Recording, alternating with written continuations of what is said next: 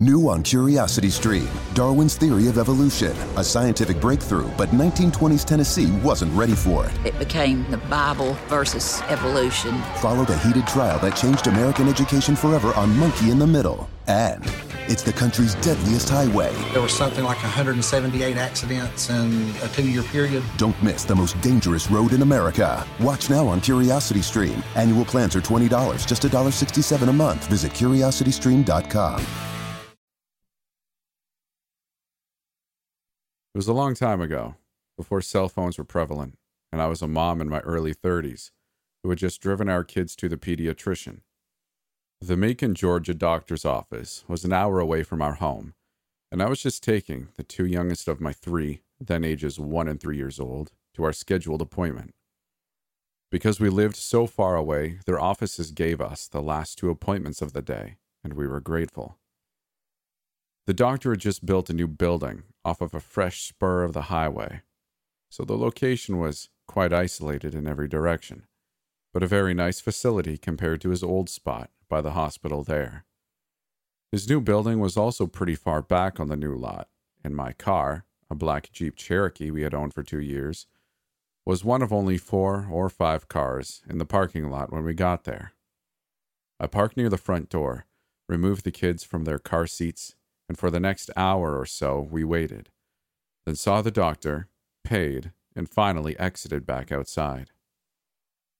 Mine was the only car left in the lot, as I loaded the children in their car seats for our trip home. But as the receptionist locked the front glass doors, my car somehow wouldn't start when I turned the key. There was just an odd clicking noise. Gathering the children once again, I knocked on the door until someone allowed us back in and asked to borrow their phone to call a nearby garage for service. I found one in the phone book, and the man said that he would come, but that it might be a bit. So I told him my location, left to go back out to the car, rolled down all the windows, and loaded the children back into their seats once more as we waited. Soon we watched as all the lights were turned out in the building again and everyone left their cars departing one by one from behind the building somewhere, leaving us now completely alone in the parking lot. As it was still light, I spent a lot of that time trying to tend to the children, digging through our car for snacks and a bottle, making sure that they weren't getting too hot, etc. Although the service station attendant said that it was probably going to be quite a while, I was pleasantly surprised when a truck pulled into the empty parking lot pretty soon and a man got out of his pickup, smiled, and nodded to me, and said he was going to raise the hood. He was middle aged and a bit scruffy, but quite frankly, many gas station attendants sometimes looked that way, especially at the end of the day, and I was grateful when he began doing something under the hood almost immediately. I sat down in the driver's seat with the door open, waiting for him to tell me to try the engine. But he seemed to be taking a long time checking the connections, and I longed for him to just grab my jumper cables, yet he never did. Without getting out of the car, I asked him what he thought was wrong, and he said, Oh, it's just a loose wire, not the battery, and continued whatever he was doing. I couldn't see his face at all from where I was sitting, but his hands were slightly visible through that long horizontal slit between the windshield and the raised hood as we waited. More than once, he said that it was merely a loose wire, and if I would just come up here real quick, he would show me which one it was, so it would never happen again. I remember kind of smiling and shaking my head, saying that sadly there was no reason to show me anything, as I didn't know anything about cars. I just thanked him and continued to stay in the driver's seat, again just waiting for the inevitable signal to try to start the engine that was most surely coming any moment. At one point, I remember thinking that he was definitely flirting as he spoke, but I was trying above all to be polite and kind, as he was indeed helping us. We were hot and tired and miserable, and truthfully, I was distracted with the kids. Oddly enough, he was starting to sound a little frustrated with me because I wouldn't come up and look at the engine. I remember thinking that I certainly didn't want to make him mad where he left us there all alone, with the sun sinking so quickly. And then the strangest thing happened. Another truck suddenly pulled into that desolate parking lot, and as it did, This nice guy working underneath my hood suddenly slammed it shut, ran to his truck, started it, and drove away very quickly, without even saying a word of goodbye. I was both confused and a little anxious when he did this, because I didn't know who was now arriving. I remember feeling a little frightened that he had suddenly left me there all alone with two little ones defenseless. Why wouldn't he at least stay and speak to whoever was parking next to me now? Certainly seemed the southerly gentleman thing to do. I looked around and was very aware, once again, that there were no visible cars on the road, no homes or businesses nearby, and the sun was continuing to set quickly. As this new, also unmarked, pickup pulled in next to me, I got out of the car once again, this time more apprehensively. Upon exiting, though, he immediately introduced himself, and his name and voice seemed to match who I had spoken to on the phone much earlier. He then actually called me by name, apologized for being so late, and, finally, smiled and started towards the road, pointing and asking who the man was that had just left so suddenly. Relieved and unfazed, I just smiled back in surprise and told him, Well, I don't know. I thought all of this time he was you. And we both laughed slightly as he then grabbed jumper cables, walked to the front of my car, raised the hood, and started to work. I immediately sat back in the driver's seat once more, suddenly grateful that, with luck, that air conditioner would be blowing full blast shortly, and once again checking the children. While listening for the familiar words, try it, I had my back completely turned towards the children when he surprised me by suddenly coming to the driver's side door. In the strangest voice, he said, Um, ma'am, is this yours? And when I looked into his hands, he was holding a long, thin, dagger like looking device that was about a foot and a half in length. It appeared to be very old and covered with reddish rust, yet on one end it had tiny, circular, small finger holes, as if it was a mix of a long, thin sword and scissors oddly combined. I remember being amazed, but not frightened, and I asked where he had found them. Under the hood, he replied. I said just matter of factly that I had never seen them before, but how weird was it that those things had somehow been stuck and undiscovered in my car for all those years? And shook my head in surprise. He continued to stand there and stare at them, unbelievingly, and he looked oddly pale too, like he couldn't find the words to speak for a bit, just continuing to stare at the unusual object. Honestly, I didn't care one bit about it. All I could think of was getting the car going, letting me pay him and the cost, and leaving. He didn't say anything else, just quickly set them on the curb, started his truck, and then signaled for me to start the Jeep. And when it immediately caught, my three year old cheered. Grateful, I quickly turned on the air conditioner full blast, rolled up all the windows, aimed the vents back towards the back seat, and reached for my purse to pay out. I stood up and took a few steps to meet him so I could hear the amount now owed. With both of our vehicles running, he came back around to my driver's side, but instead of handing me the bill, irritated me a bit by walking right past me and picking up that weird object once more. Ma'am, he said slowly, I want you to look at these one more time, and held them out for closer inspection. This time I moved a bit closer and actually really looked. In his hands, the item still appeared incredibly large, possessing an almost bayonet looking quality, except for the strange small two loops on one end. I had never seen anything like it, and told him so. As he held it, he spoke quietly and slowly to me, as if trying desperately to make me understand something that was somehow still going over my head. These weren't hidden somewhere in the engine, ma'am. They hadn't been there very long at all, because they were sitting right on top. They must have just been put there. I shook my head no and half smiled as I did. But they're obviously very old and rusty. To which he pointed more closely and replied, Yeah, but see how sharp they are? These look like they've just been sharpened. And when I looked down, he was right. The long, skinny, dagger like shape was unusual, but by far the oddest quality was just how sharp it appeared to be. The edges at the tip where the rust had been removed were gleaming silver. As I paid him, his final words to me were, Ma'am, I don't know what was about to happen here, but I'm really glad I pulled up when I did. He quietly thanked me when taking the payment, told me that I probably needed to call the police when I got home, and then asked me where I wanted the item.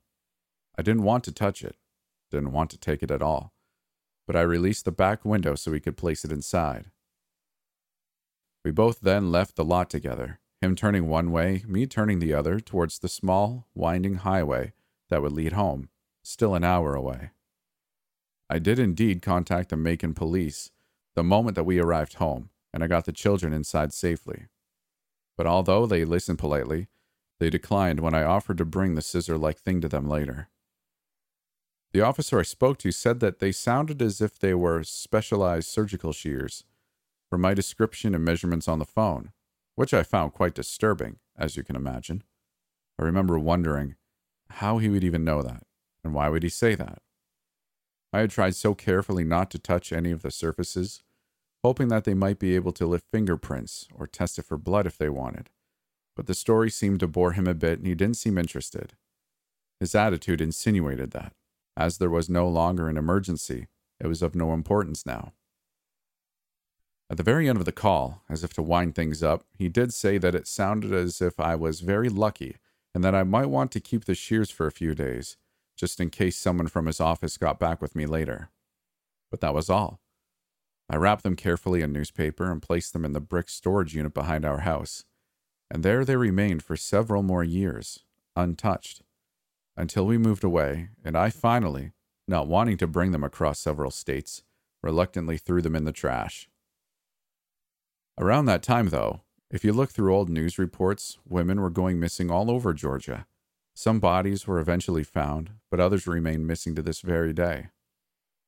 I have often wondered what would have happened if the service station attendant hadn't arrived when he did, if my children would still have a mother, if I would have still had my son and daughter, if I would have missed all these years with them.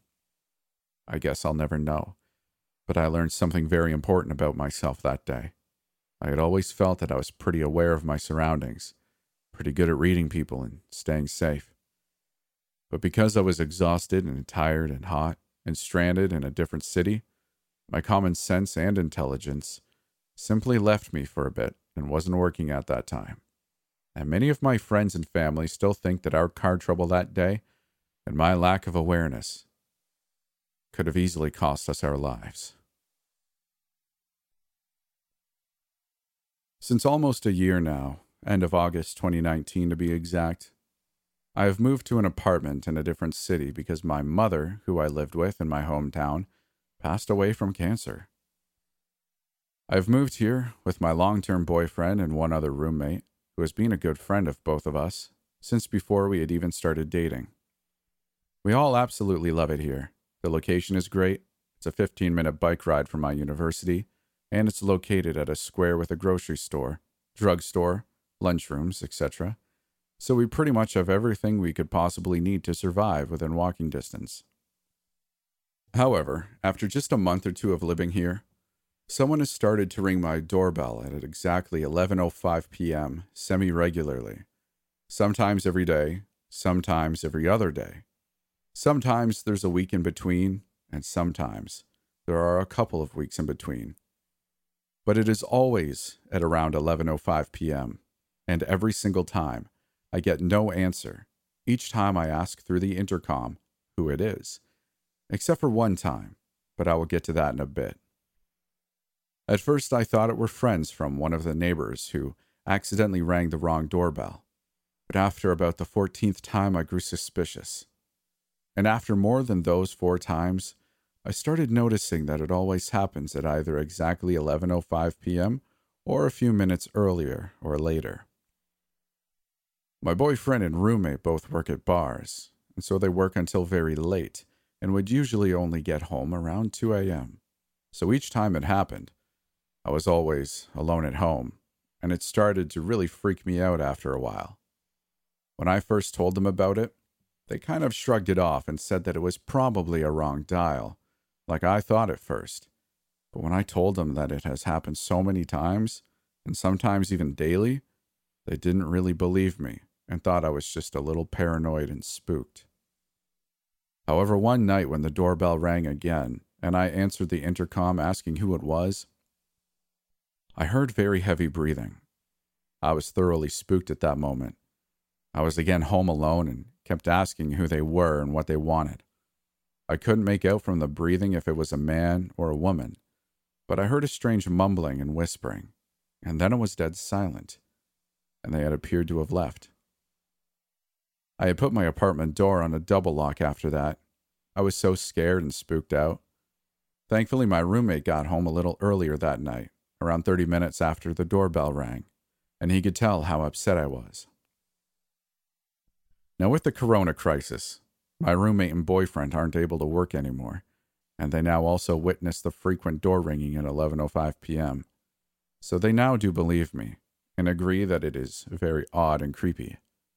We have a balcony that looks down at where our apartment building's main front door is, but because there's also a shop right underneath us that's always had those curtain roof things out, the view to the door is partially obscured. Every time our doorbell rang, me, my boyfriend, and my roommate would go to the balcony to see if we could see anyone. But we never could. I have also asked my neighbors from my apartment building if their doorbell also gets rang so often but the ones that I asked all said that it has never happened to them. So, two weeks ago, my roommate decided to do some investigating and went outside our apartment building at 11 p.m., standing across the street and pretended to have a smoke while keeping an eye on the door. He said he did see a man who looked kind of suspicious wandering around our apartment building, who slowed down his pace significantly as soon as he approached our door but when he spotted my roommate looking at him, he quickly walked away. We aren't a 100% sure if that's the door ringer, but that's very, very suspicious. Our doorbell hasn't been rang at night since that day, and I'm hoping that maybe it will stop now. But there is a possibility that it will continue again in a few weeks. So, strange man who rings my doorbell at 11:05 at night so often, please stop. I was camping in the middle of nowhere in Washington near Mount Rainier. Like, not an official campground, just way out in the forest where I wouldn't have expected another human for miles. One night I wake up and hear something, open my tent, and there's a guy sitting by where my fire, and there's a guy sitting by where my fire had been right outside my tent. Nothing particularly noteworthy about the guy, just a fairly regular looking dude, just sitting there a couple feet from my tent. No bag or pack or anything with him. Just a guy. He saw me open the tent. His eyes got huge, like he had just seen a ghost, and he took off. It shook me up pretty badly, but over the next day, I managed to put it out of my mind fairly well, after writing it off as just some odd occurrence, and a guy that was probably high or something, and had somehow managed to set up a camp, coincidentally not far from mine. Then, two days after that, and 10 to 15 miles away, in totally random directions, that nobody could take the same path as on accident. I was sitting by the fire that night and started hearing noises that I got more and more convinced were a person. I called out to them, and out of the darkness, someone was like, Do you know how to get to Bell's Canyon? I said, No. I don't even think that's a real place there. They kept talking from just out of my line of vision. I tried to see them with my flashlight, but they yelled, Aim that away! And kind of spooked, and not wanting to piss off a potentially crazy person, I did. After like 15 minutes of being very freaked out, and them talking and asking completely random questions from the darkness, it sounded like the voice had gotten closer. So I shined my light that way again, and it was the same dude who had been outside my tent two nights before. He had to have followed me almost 15 miles over two days, because there is no way he could have just accidentally wound up in the same spot, as vast as that wilderness is. No possible way. As soon as my light hit him, he took off again. I started to chase him, but didn't want to get lost in the wilderness in the dark, so I stopped quickly after probably only 100 to 200 feet. This one couldn't be written off because the only way he could have been in both places is specifically if he was following me. I decided the trip was over first thing in the morning and hiked back out over three days, constantly doubling back, trying to throw anyone following off my trail, and occasionally hiding and waiting to see if he would come by, following me.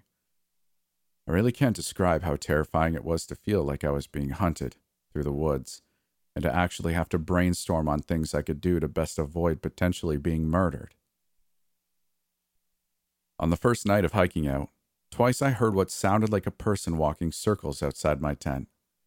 But by the time I mustered the courage to look, nobody was there. On the second night, I heard what I thought was an animal making noises at first, in the distance, but slowly decided it sounded more like a human making animal calls, but could have actually been an animal, but I didn't actually see the guy again. It really sounded like a person making howling noises. I literally almost cried when I finally got back to my car. The relief was so strong. To this day, probably the most terrifying experience I've ever had.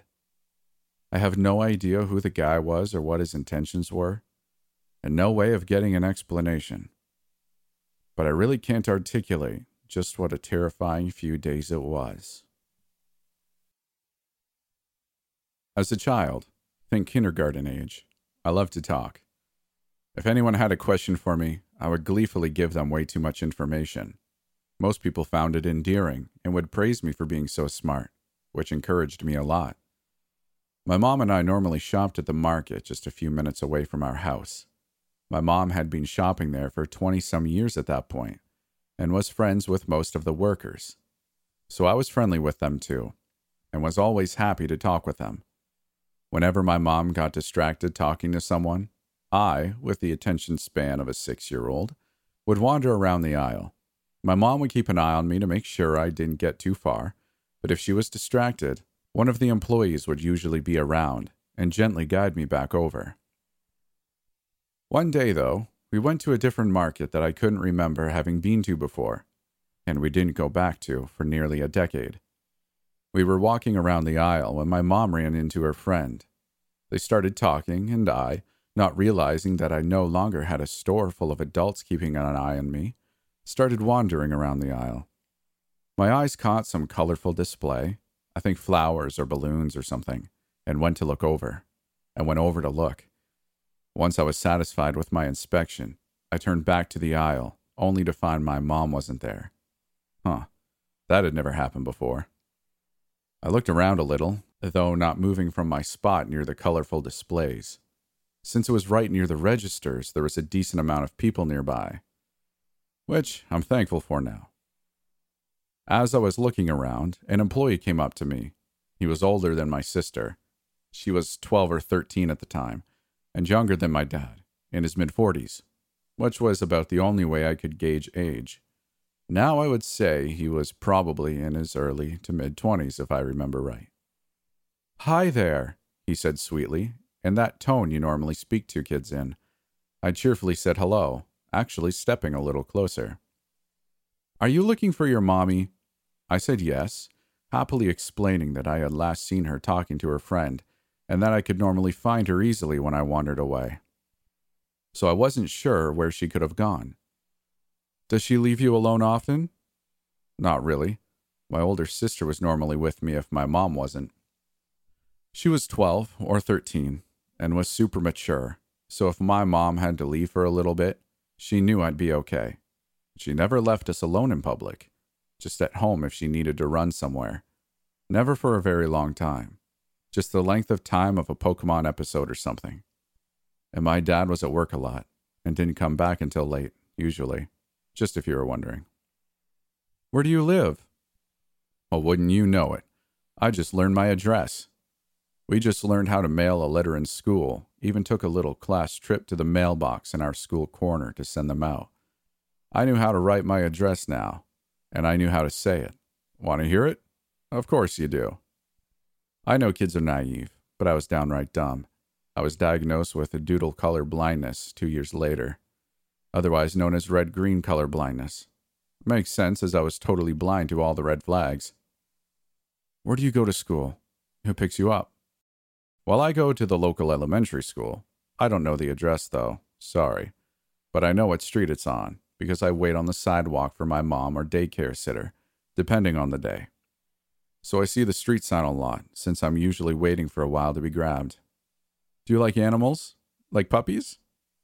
Dogs scare me, cats scare me, pigeons scare me, fish scare me, flies scare me.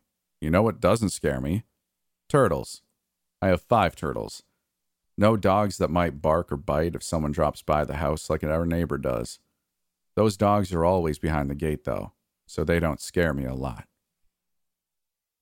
It had only been a few minutes since I last saw my mom. Even with how much information I was dumping, I was a very fast talker. But I was starting to get a little antsy. Not because I was uncomfortable talking to a stranger, but because I had skipped lunch that day, specifically to con my mom into letting me get a bagel from the store next door, which is why we were at the market in the first place. My mom was holding on to the bagel to make sure I didn't try to eat it too fast and choke, which I had done several times in the past. I wanted my bagel. And while I liked talking to this grown man who made me feel smart and was oh so interested in my life, I liked bagels more. Plus, if I caught my mom when we were near the bakery section, I might be able to use my charm and cuteness to get a cookie. So I gotta find my mom now. Oh, well, I'll walk around with you and help you find her. You want to lead me through the market you work at where you can easily bring me to the back room, meat locker, or any number of places? Yeah, sounds good. Ozzy! I look around to see my mom, the relieved look on her face slowly changing into something more anxious. I smile happily and wave her over. She immediately grabs my hand, and I can tell she wants to chide me, probably for leaving the aisle, but she seems more occupied on the man in front of me. Before I can even open my mouth to introduce him, or remember that I never even got his name. He quickly says that he's glad I found my mom and he needs to get back to work, and practically runs to the back of the store. My mom puts her hands on my shoulders and looks me in the eye, her expression a lot more worried now. What was he talking to you about? She asked, her voice more serious than I'd ever heard her. Can I have my bagel? My mom opens her mouth, pauses, and goes into her purse to hand me my bagel. Between bites, I happily tell her about the conversation and everything I remembered my age and grade, pickup schedules, likes and dislikes, my literal address. My mom gradually became paler, then became red with anger. She brought me over to the manager, and I don't remember much about that conversation. I got a cookie. I remember that pretty well. It was shaped like a watermelon which was apparently far more important to me than paying attention to what was being said. The police weren't called. We went home, and my mom told me I wasn't allowed to walk around the store anymore. No more talking to any stranger, even if they worked at the store we were at, unless she was with me. If I ever saw that man again, I was to run away, find someone I know, and ask for help. If all else fails, scream at the top of my lungs, just like when a fly lands on me. God, insects are creepy. I agree pleasantly, not really fazed by anything she's saying. I know that some people are bad, but bad people look bad, right? They talk mean and look scary and try to grab you. This guy didn't, so he wasn't bad, was he? But if my mom was saying it, then I had to listen.